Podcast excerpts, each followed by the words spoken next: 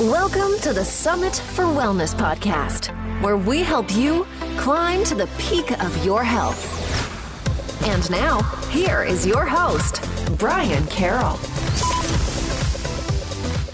What's up, everyone? I'm Brian Carroll, and I'm here to help people who have an injury or illness that holds them back from enjoying the outdoors. And today we have Casey Poe Campbell joining us to talk about ways to nourish your skin from the inside out. Before we dive into this episode, this episode is brought to you by our friends at eNessa, who provide organic and pure skincare products that are free of harsh chemicals and nourish your skin. My wife loves their face wash and anti-aging kit because she says her skin looks better than it ever did in her early 20s. You can learn more about their products at summitforwellness.com slash E-N-E-S-S-A. Now let's dive right into my conversation with Casey Poe Campbell. Casey Poe Campbell is a licensed esthetician and nutritional therapy practitioner. She uses a real food approach combined with cleaner beauty products to help her clients feel confident in their skin.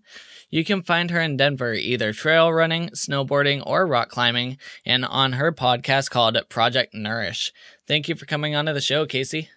Thank you, Brian, for having me as a guest. I'm so excited to chat with you today. Of course, and I'm excited to chat with you because you're you started as an esthetician and then you got into kind of the food nutritional world. So I would love to hear a little bit about your story, why you became an esthetician and then how that led to learning more about food.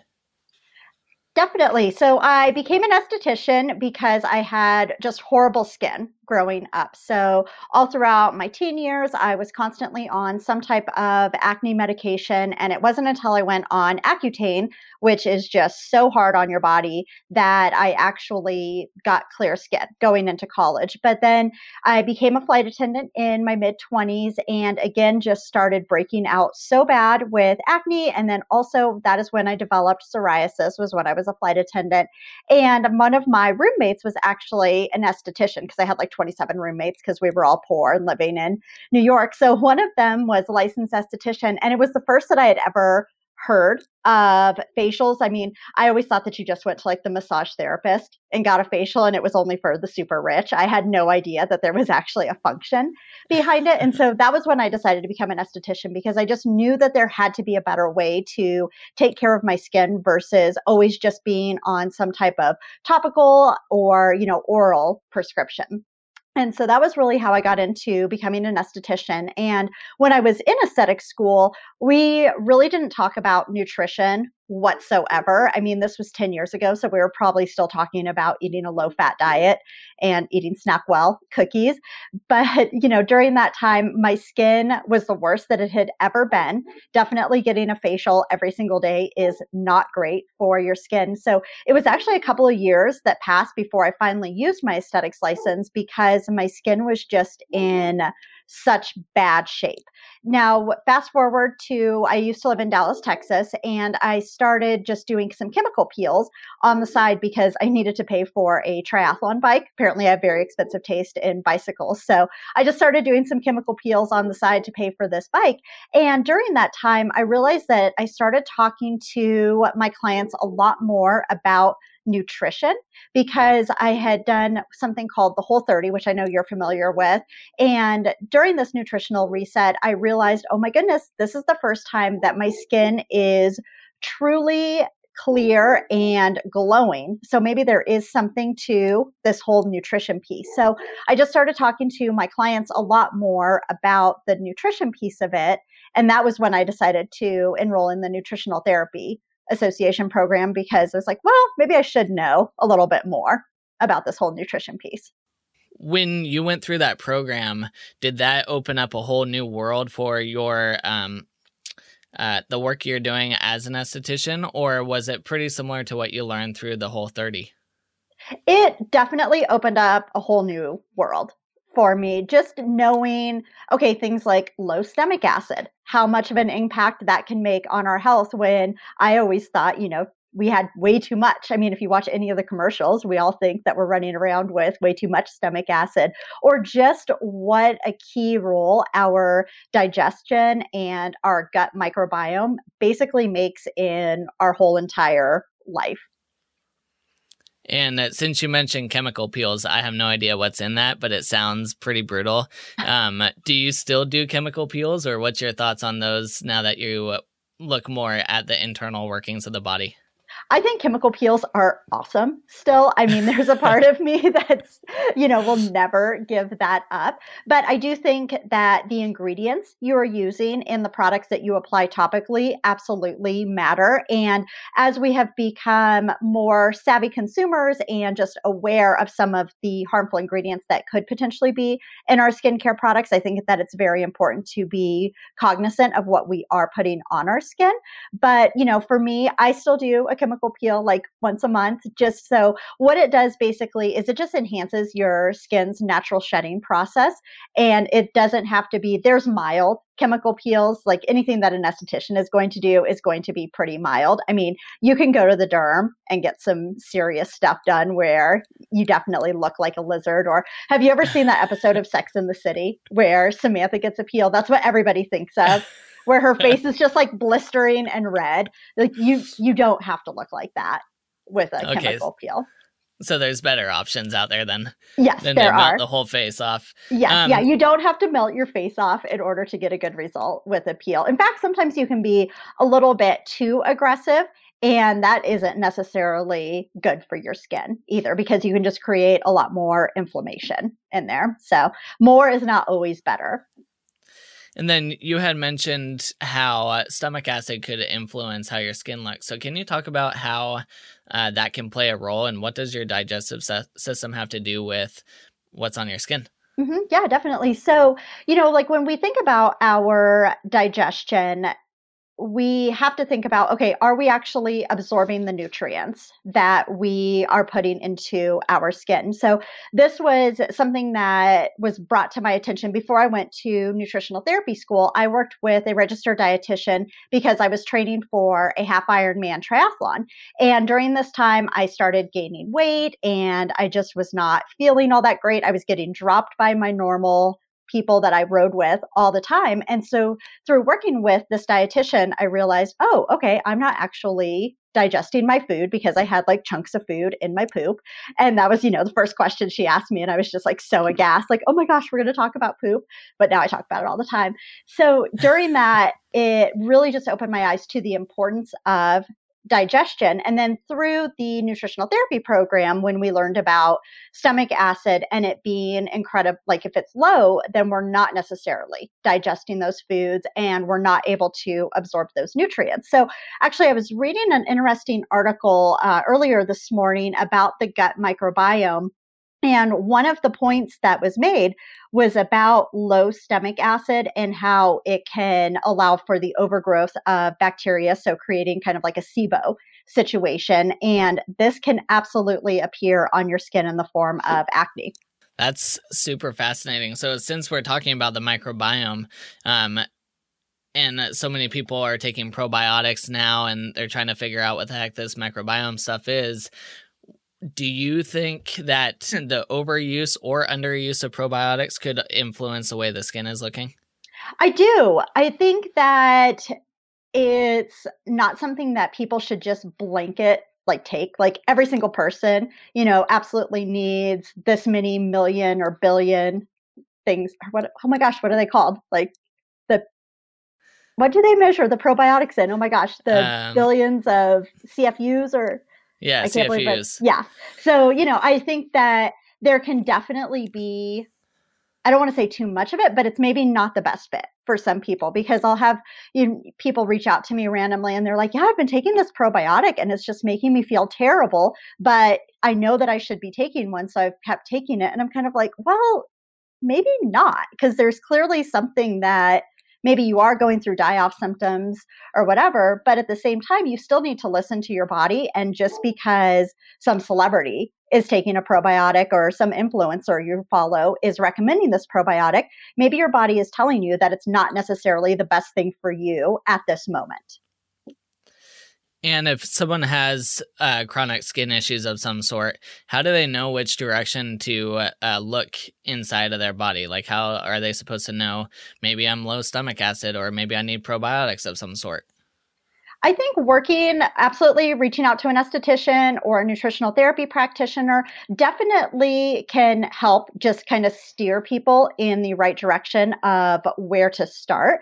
Also, where you're breaking out on your face can be an indication of what is where you may have an imbalance in your body. So, if you have digestive issues, sometimes that can either show up on your forehead or kind of like around your mouth.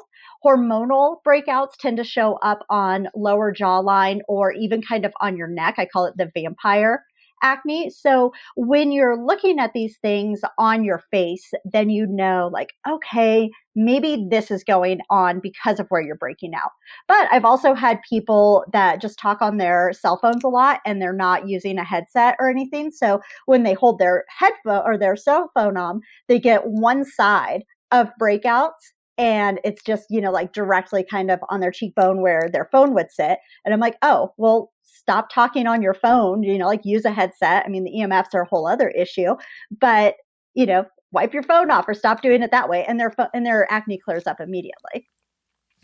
So if you look at a lot of teenagers because they're going through a lot of changes in their body, um, they tend to get acne all over the place, all over the face. So is that an indication of hormone imbalance and digestive issues uh, because it's all over, or is is that just part of growing up, or can is there ways that you can support kids so that they don't have to suffer as much with their acne? Mm-hmm. Okay, so this is a little fun fact that I was reading about this morning in that same gut microbiome and skin axis article. So, 85% of adolescents and young, young adults between the ages of 12 and 25 are affected by acne, and it represents the eighth most common medical disorder worldwide. Wow. Yeah. Wow right? I mean, it is just way too common. And I think so much of it, you know, everything you mentioned definitely does play into it. I mean, there's so many different factors that go into acne. So you think about teens, they're not eating the best. They're going to be mm-hmm. eating those really high carbohydrate diets. I mean, I lived off of Cheetos and Diet Dr. Pepper in high school. I mean, you know, we're just they're not eating the way that they should be getting those proper macronutrients in. There's you know some hygiene issues like not saying any not saying everybody with acne has hygiene issues and ne- not necessarily washing your face all the time is the best thing for acne but you know like as you're learning and growing you need to learn how to properly care for your skin and also you know the hormones too so I think it is there's a lot of pieces to the pie when it comes to acne and it that's what makes it also just so darn frustrating is we can't just say, "Oh, it's exactly this." Yeah, and I think as teenagers too, uh, you get caught up in this roller coaster of I have zits, I have acne, so I need to wash my face or use this product, and then you end up getting more, and so then you're getting mm-hmm. like a whole counter full of products that you're trying to use at once um, which like you said more is not always better and they're always trying to battle it and knock it down. So it it almost seems like teens go a little too far with the trying to clean everything up. And I think so much of that goes into the whole social aspect of it and the self confidence piece of it. I know when I had really bad acne in high school, I I was a swimmer, and so I didn't even want to go to swim practice without having a full face of makeup on.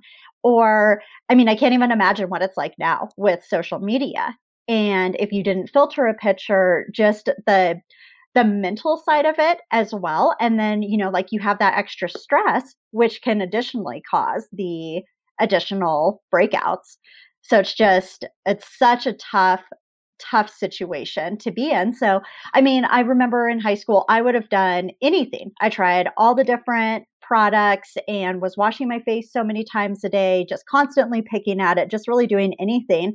And when the dermatologist told me about Accutane and that it could clear up my acne, I didn't even, I don't even remember if he's told, talked about the side effects of it, but I didn't care at that point, I was just so desperate for clear skin that I would have done anything. And I mean, honestly, to this day, I I don't regret that decision of taking Accutane, and I would probably do it again, like it go knowing going forward knowing what I know, I probably would just because the self confidence piece of it, I think, is so important. And so, for a lot of acne commercials, you see them talk about oil going into the pores or even bacteria festering in the pores, and that's what you're kind of seeing come out to the surface. Um, do you think that is true, or is your body trying to expel stuff from the inside out? And um, is there actually a role in the health of your skin by keeping the oils on the skin? That's a great question. And yes, you do need the oil. I was, oh my gosh, talking to this chick the other day, and she was using antibacterial, the uh, like that pump uh, hand sanitizer on oh, her like face. Germ-X? Yeah. Oh. On her Ooh. face. And I wish you could have seen the look.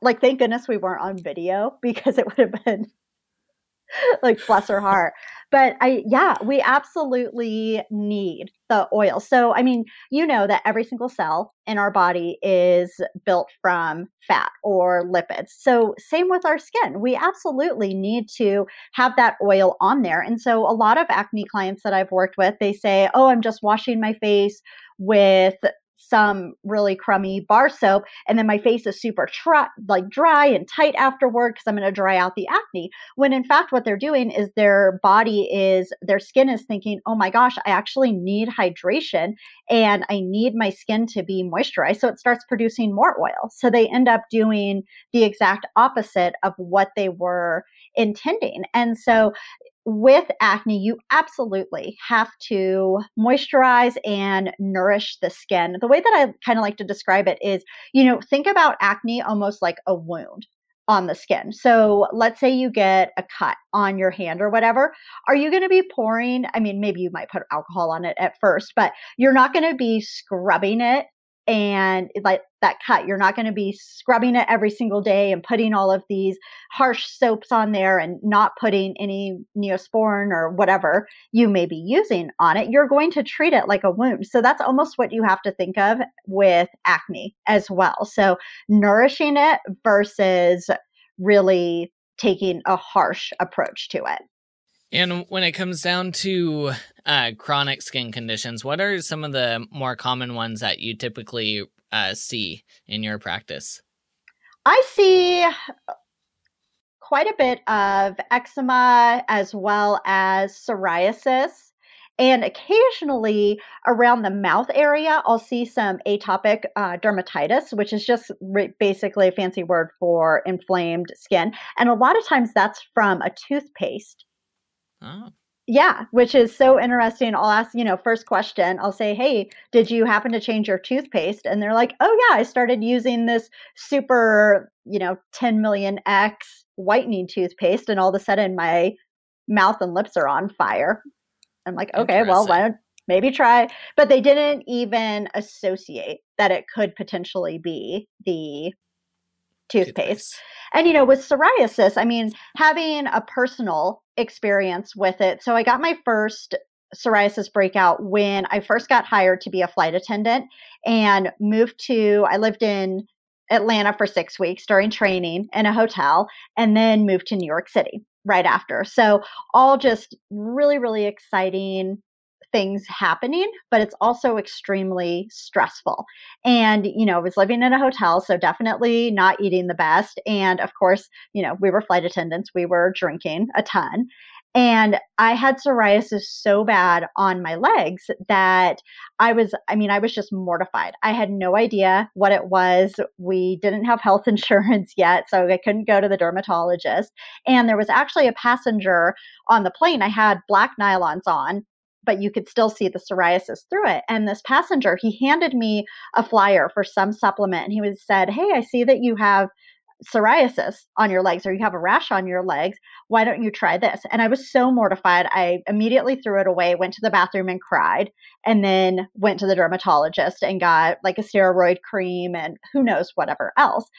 But the the thing when I think back on it now is of all of the dermatologists that I ever went to, not one single derm asked me, "What are you eating?" or "What what has changed? What does your life look like right now?" And so for me, I know, you know, like after I use a steroid cream and all that, it cleared up but now I know I did get another breakout of psoriasis when I left my full time job, my corporate job, to do full time entrepreneurship, which of course is super exciting, but also very stressful. So I know for me as well that if I start to see some patches of psoriasis, that, oh, okay, it's kind of time to rein it back in that maybe I am letting a little bit too much gluten sneak back into my diet, or maybe I've hit up few too many happy hours, or maybe this project really isn't serving me well.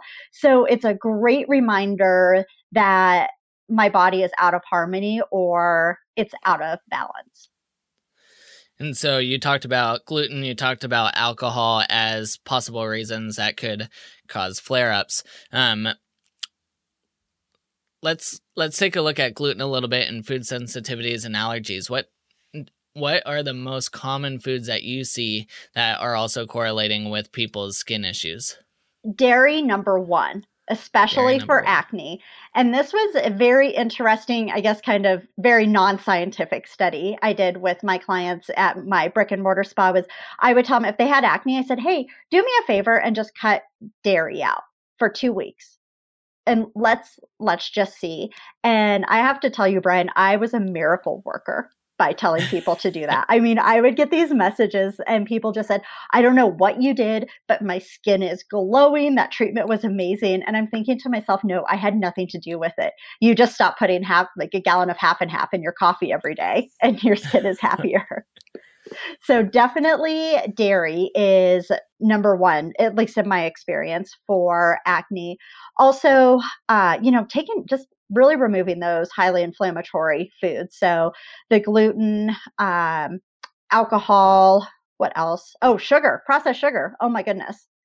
That one is really big. And, you know, so kind of in the age group, you know how you attract the clients that are most similar to you. So I'm 37. So a lot of the clients that I see are kind of mid 30s to kind of like mid 40s. Some people are in their late 20s, but it's amazing the difference that cutting out processed sugar makes in terms of fine lines and wrinkles. Hmm. Because, you know, it's just those sugars are going in there and making everything really sticky. So, if you imagine a piece of toast, when we're consuming a lot of processed sugar, it looks like your skin kind of looks like a piece of burnt toast versus the fresh piece of toast. And so when people cut out sugar, it's amazing how much better and more youthful their skin looks. You stop seeing some of those fine lines and wrinkles. And again, I'm a miracle worker when it comes to that. And then what about like hydration? That's kind of a tougher one for us to uh, you know assess and double check with people that they're making that they're drinking enough liquids because we have a ton of different options for liquids. But mm-hmm. um, do you tell people to drink more water so that it hydrates the skin better? Yes. So I, you know, tell people to drink at least half their body weight in ounces per day. And then if they have the diuretics, then to do like 12 ounces for eight ounces of coffee. And also adding in some sea salt to get those electrolytes. I also like to give people a little recipe of what I call beauty water. And so it it's water infused with cucumbers, strawberries and some mint. So this is going to be it's going to provide antioxidants, give some extra hydration. It just tastes really good so it gets people to drink more water. And it's so funny, you know, everybody's always like, "Oh yeah, I drink so much water." But then if you actually have them track it, they realize, "Oh, yeah, I had a cup today and 17 cups mm-hmm. of coffee." Yep. Now, what's your opinion on the sparkling waters? Like a LaCroix or something. Like, does that count as hydration? Or is it a diuretic? Or is it kind of like Switzerland in between? um, from the little bit of research I've done on it, it sounds like it's like Switzerland. It's kind of a um like you can still hydrate from it, but the carbonation process can mess with some of the digestive processes in the body too. Because a lot of people they're drinking this stuff while they're also eating. Mm-hmm. Um, so it can screw up stomach acid and a few other things. Um, so I don't know if the there's the jury is out on that one for sure on things, but I I just drank water. So yeah, yeah. I always just counted it as Switzerland. I mean, I had one client of mine that was drinking seven or eight of them a day, wow. and thinking that that it's was like her pop. the only hydration that she needed. I said, "Yeah, I you really need to just drink some more some plain water." And it was funny because she posted this on Facebook, it just kind of as a joke, and I got lambasted on that. People, I mm. mean, of course, you know, they were going to Google and registered dietitians had said that drinking LaCroix is just as good, if not better, than drinking water. And I was just like, oh my gosh, like this was a joke, people. Like, yeah, it's it's well, fine. and that's that's the thing. If anyone comes out and says uh, this is better than drinking water, like you're saying, this processed thing over here is better than what nature has created. Like that's that's a little far fetched. Yeah, exactly. And it was, you know, it was a registered dietitian that said it. So Yep. Well, that's that's that's what we have to work with. That's for yeah, sure. right. Um, so you you had mentioned some topical agents, some creams, and you also mentioned um like oral prescriptions as well. Is there a time and place for either of those? I think so. Uh, let's say you have somebody that has really, really inflamed cystic acne. And I mean, it's just all over their face where they are going to have really, really bad scarring. I mean, it kind of gets to a point, and you know, a lot of people may disagree with this, but I'm just going from the point of more from the mental side of it that if you have someone who is doesn't want to go out in public because they're so ashamed of their skin or they're going to be left with a lifetime of dealing with acne scarring then yeah you know what? Go on the topical and the prescription medications and work with a practitioner to make sure that you are making sure your gut health is getting to the place where it needs to be. But yeah, I mean, I think there's definitely a time and place for it when you're looking at people that, you know, are threatening suicide or they're looking at, okay, let's say I do let this kind of my hormones balance out and fix all these gut things, but it's going to take a couple of years. And in the meantime, I'm going to be left with all of these scars. I don't think it's worth it. I think that, you know, use the medications and just properly support your body. And when people go on these medications, is there usually uh, some sort of follow up protocol to help them get off of it or to uh, you know support their body when they come off of it or no. is it more important? No. Okay. I mean at um, least if you know like if you're working with like natural or yeah. yeah when you and, go to the doctor. Yeah. In my experience when i worked with the dermatologist as soon as i was done with accutane it was kind of like okay you can get off birth control now and you're good there was no conversation of, hey, maybe I don't have a non fat latte every single day. Like that could probably help your skin. But at the time, you know, I wanted a non fat latte and had no idea that that was probably what was in, you know, enhancing or like impacting my acne and my skin. So I think that that's why it's really important to work with somebody like an esthetician or a nutritional therapy practitioner so you can say okay here are the steps going forward because you were just on this antibiotic that totally wrecked your gut. So let's re- let's rebuild it. Let's get you onto a topical protocol as well that is going to support your skin because after doing something like an accutane your skin is just so dry and inflamed that you really need to support it moving forward. And isn't most Accutane treatments like three to six months? I think it's right. Yes, mine was six months. Six months. So 6 mm-hmm. months of being on an antibiotic. Yeah, that's a long time for the body. Yeah, exactly. And I mean, you know, some of the long lasting side effects that, you know, we just didn't know when I was in high school. But I mean, like my nose would bleed every single day just because I mean it dries everything out. I've also heard of women who have troubles getting pregnant later on because it's actually dried out their cervix. Oh wow. Yeah. So there's some crazy harsh side effects to it. Uh so does it dehydrate the body? Do you need to be drinking more water when you're on it too? I think so. I definitely did it. I mean, yeah, I was senior in high school, so yeah, no, definitely not. Um, yeah, I probably had like vitamin water and Dr. Pepper and called it good. and uh, what about sourcing and looking at labels on products? Because um, I know like the the beauty industry isn't that regulated when it comes to ingredients, at least in the US, right? So that's pretty important to look at stuff. It is. Yeah. So, to that point of there being a lack of regulation in the United States, there is only one and a half pages of legislation for a $65 billion industry.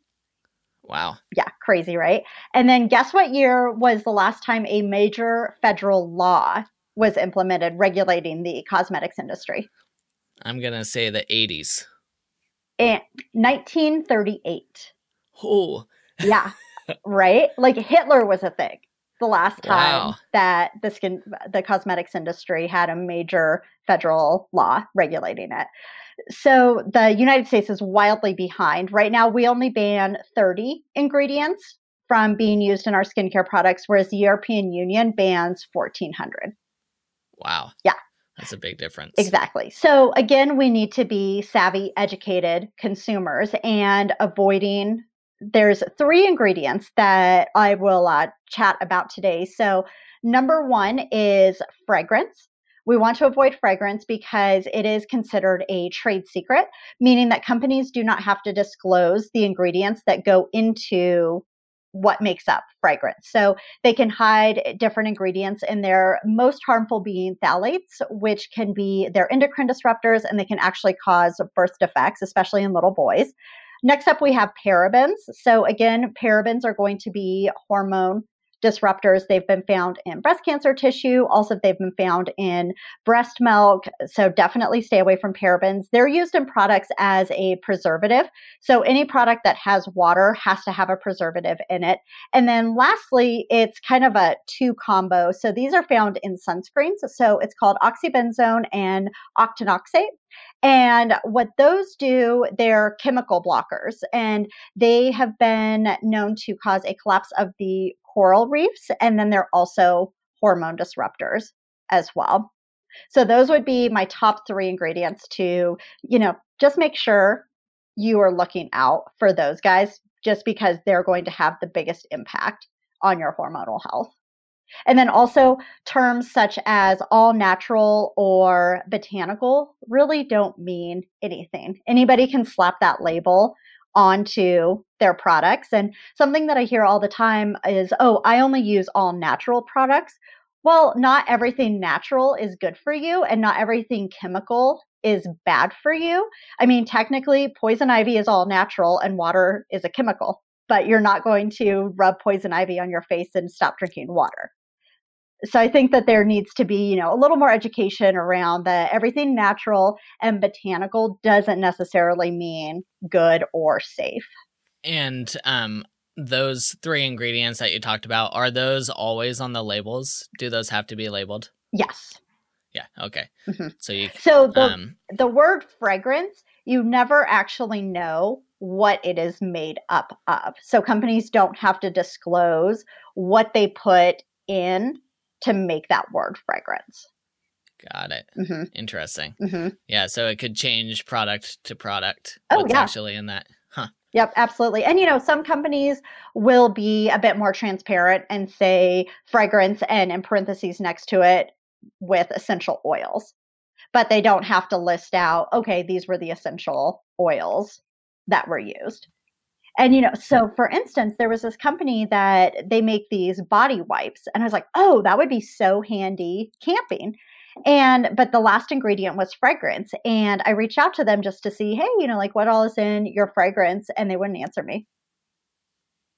So I'm like, red flags. I'm like, okay, I will not be buying your body wipes. Thank you very much. And you actually mentioned sunscreen. Um, are there better ways to use sunscreen than to go and get like what is that like the banana something oh, yeah. or other? Don't yeah. don't buy banana. I will come over and like slap it out of your hand. Sorry, if you wanted to be uh, sponsored by them, it's not going to happen. But no, not going to happen now. I know. Sorry about that, Brian.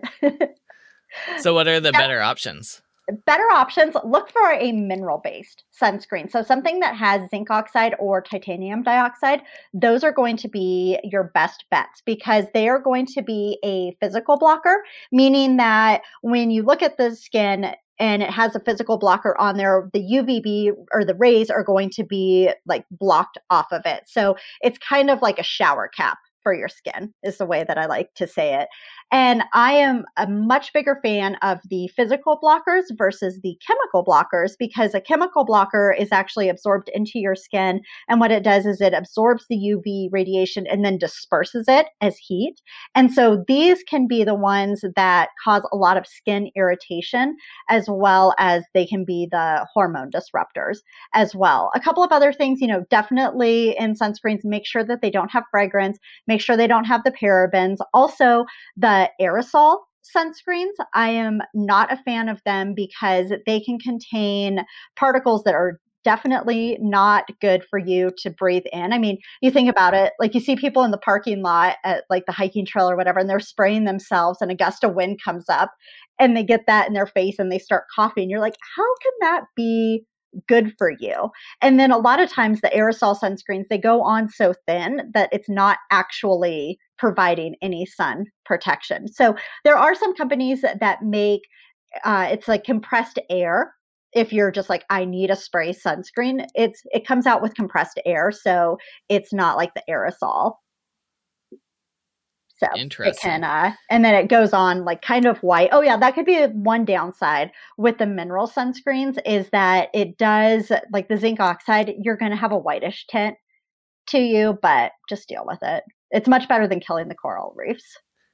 Yeah, that's what a lot of uh, mountaineers use is zinc, and you just see their faces are just covered in that white mask of mm-hmm. sunscreen. Yeah, but they don't want to get burned. So yeah, and you know that's such a good point because people think, oh, it's cold outside, I don't need to wear sunscreen. But there, you know, you have people in some of the coldest environments on Earth, and they are slathering on the zinc because you have it reflecting off of the off of the snow.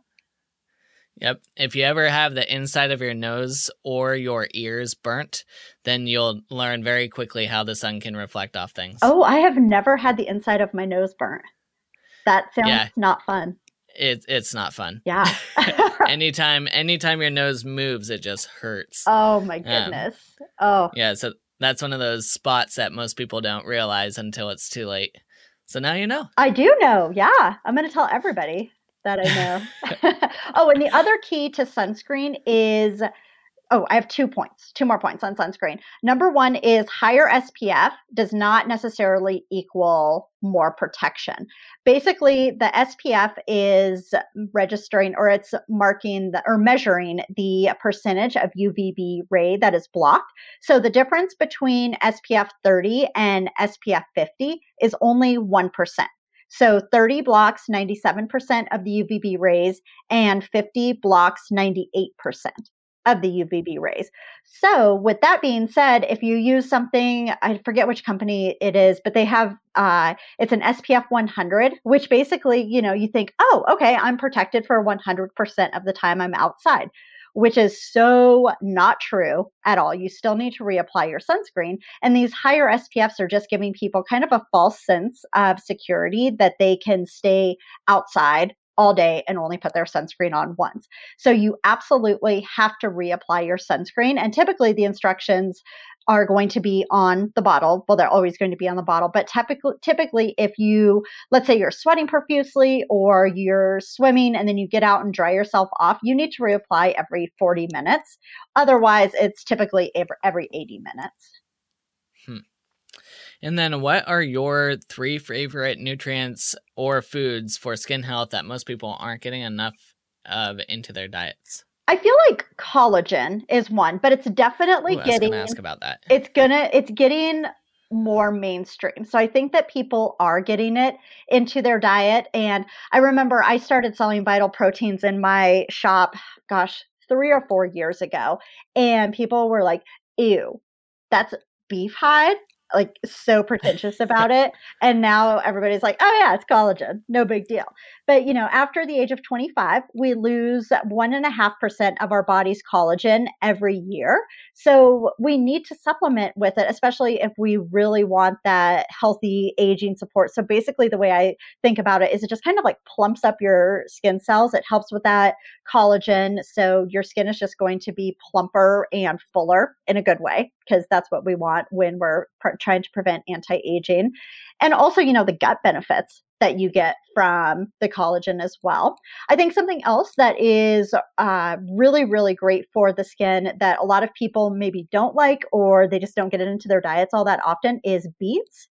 And so beets contain beta alanines, which are it's a phytochemical that increases production of glutathione, which is an antioxidant. And so basically what it's going to do is help to keep your skin elastic and it also helps to protect from UV ray damage. Hmm. So, getting your beets in your diet, just, you know, maybe leave a note on your toilet. I eat beets. I'm not dying for the next morning. And then lastly is astaxanthin. And so whether you're getting that from salmon or if you're supplementing with it, when I mean, it has so many just amazing health benefits just everywhere else in our body, but also for our skin, it helps to uh, eradicate the UV damage and it can help with the DNA repair after the cells have been exposed to UV radiation. So I'll take it before like a really long hiking trip or if I'm going to be outside riding my bike for a long time, I'll pop an astaxanthin right before I go just for that extra like from the inside out UV protection. Awesome. Well, as we start to close up here, do you have any last things you want to touch on when it comes to skin health and, um, you know, different ways to get your skin vibrant and super healthy? I would say make sure you're drinking your water. Definitely check your ingredients on the skincare products that you're using and make sure that you're avoiding those three ingredients that I missed or that I mentioned. And wear your sunscreen 80% of aging comes from extrinsic factors, meaning the sun or pollution, but the sun is definitely going to age you the most. So put it on your face every day. Awesome. And then my final question for you is Do you have a morning routine? And if so, what is it? I do. So, have you ever heard of the miracle morning? I have. Yes. So I do the Miracle Morning. So if you guys are not familiar with that, it's an acronym called SAVERS, which is silence, affirmations, visualization, exercise, reading, and scribing or writing, but scribing fit better into the acronym. And basically, you just take five minutes every day. So you can, you know, meditate for five minutes, write out or say your affirmations, do a little visualization. Exercise, I typically do at the end because I'll do more than five minutes of that read for five to 10 minutes and then just journal or do your gratitude journal. So that is something that, you know, I've fallen in and out of the routine of it, but definitely for the past five years, I've been implementing some form of the miracle morning into my daily routine. Awesome. Sounds like a great routine. And I know a lot of people follow that one. Um, that one went mainstream a while back. So it's cool. I think you're the first person that has come on to say that you're actually following that to the T. So I mean, it's not every day. Cool. I don't, I don't want to give myself too many props there. well, people can find you at Casey Poe, and that's P O E dot com. And also, you have your Project Nourish podcast. Um, and also, right now, you are training to um, make your way up to the Everest Base Camp. So, can you talk a little bit about uh, what that trip entails and what you're doing for training for that? Yes, we are going to be leaving in October for the trip. So it is 10 days of hiking and it'll be 46 miles with about 9,000 feet of elevation gain. So to train for this, uh, I belong to a gym called Earth Treks. It's a climbing gym here in Colorado, and they have these awesome strength and HIIT classes.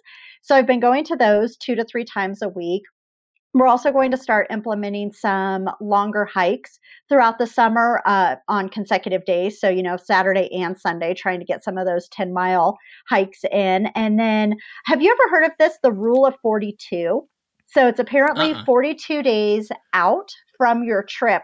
That's when altitude training actually counts. So if we were to do a 14er in July, it's really not going to benefit our altitude fitness in October. So our 42 days starts end of August. So into August and September, we'll be knocking off some 14ers as well, just to get that, get up there in the altitude a little bit.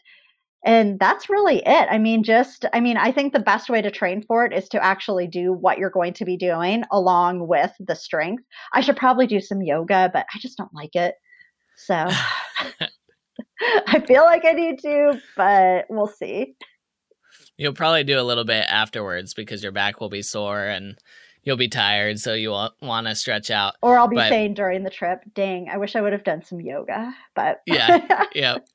Um, but yeah, I totally agree. Like the best training you can do is to do something extremely similar to what you're um, going to be doing. So in this case, get outside, hike, play around in the mountains, mm-hmm. and get some elevation under your feet. Yep, it's good stuff. And um, right now, there's all the talk going on about Everest. So, what's your thoughts on what's going on up there? Oh, it, it's kind of a fiasco up there, mm.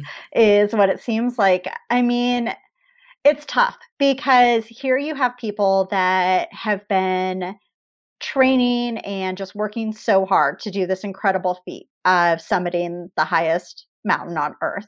But then you have people who just pay their way to get there. Yep so it's it's tough because it's like okay who who is the person that's going to decide like hey you're not actually fit enough to summit like you're just paying someone to drag you up the mountain essentially. And then you look at the economy of nepal and that being a sherpa is the best paid job that there is. So of course these guiding companies and the sherpas they're not going to turn people away because i mean that's their that's their livelihood. I mean, they make as much in a season as I think oh my gosh, I heard this crazy stat like a Sherpa can make in one trip what like the typical Nepalese person makes in 4 years. I mean, wow. of course they're they're not going to turn it down. So I just oh man, I think it's a tough tough situation because you have all of these people wanting to climb it, some who shouldn't be there, and it's just creating a mess. And I mean, people are dying because of it just spending that much time in the the death zone and just being exposed. I mean, we're definitely not meant to be up there for sure as humans. Yeah, it's it's definitely tough because, like you said, you have the people that are mm, they've been training for years to get to this point, and then you have the other people that have never even put on crampons, and they're yeah. both on the same exact mountain. Exactly. Like that would tick me off so much if I was on there and somebody showed up with crampons with the price tag still on it or something. I mean, yeah. Yeah. Yeah. It just, I don't know. I've never really had the desire to do Everest. It just, being cold that long just didn't, I don't know. Have you ever wanted to do it? Uh, Everest has never been one I wanted to do, more because of the political stuff with it. Mm-hmm. Uh, but K2, K2 um, is definitely on my list. Okay and now the world knows. So lucky me. Everybody's going to be going now because of you. Thanks, Brian. Yeah.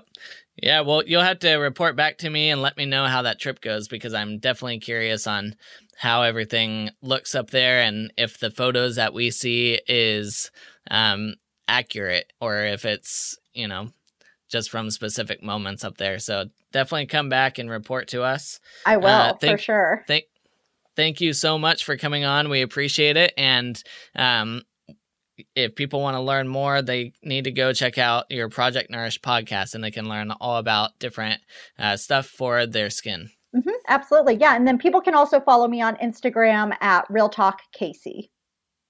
Perfect. And we'll have all that in the show notes as well. Thank you so much. Thank you, Brad. It was a great time. Thank you again. It's amazing how complicated the skincare industry is, especially when the regulations haven't been changed in years and the labels can be extremely vague. What isn't vague is the quality of skincare products from Enessa. If you go back to episode 33, you can hear directly from the founder of Enessa about how she sources materials to use in her products. They are all completely organic and she gets the ingredients directly from the source.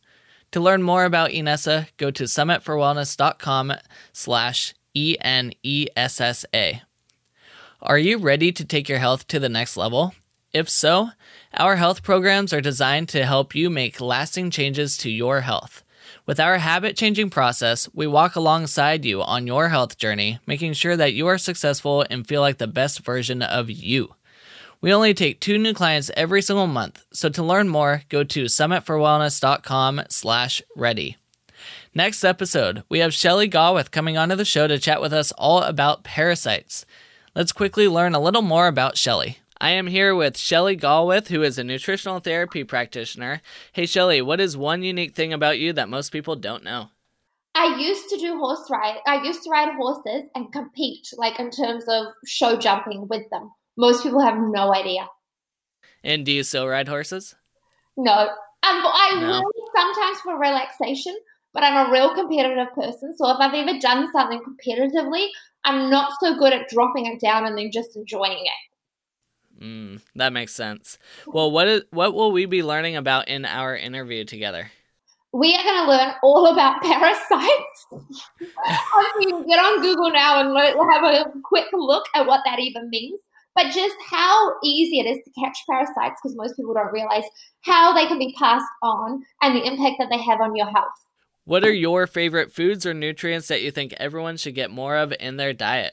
greens because nobody when i see food journals in clinic are eating enough greens like we need like six to eight cups a day so we need good fiber because that feeds all the prebiotics in our gut so you i don't want people taking supplements it's all about getting it from your diet so we need a whole bunch more greens and then what are your top three health tips for anyone who wants to improve their overall wellness uh, go to bed something that I never liked to do because I thought sleep was a total waste of time. But the reality is that's when we detoxify our bodies. So we 100% need sleep and it's got to become a non negotiable. Greens, obviously, eating your fiber, getting in six to eight cups a day, and sipping your water. Something that I never knew about um, pre getting sick. I didn't know that there was a technique to drinking your water. So sipping. And I'm assuming you want to make sure that water doesn't have parasites. Yeah. Safe establishing brine. The quality of the water is really important. You're right. Now, let's be honest parasites are gross, and it is estimated that over 80% of humans have parasites somewhere in their gut. This will be an awesomely gross and interesting episode to listen to next week. So keep on climbing to the peak of your health, and we'll see you next time.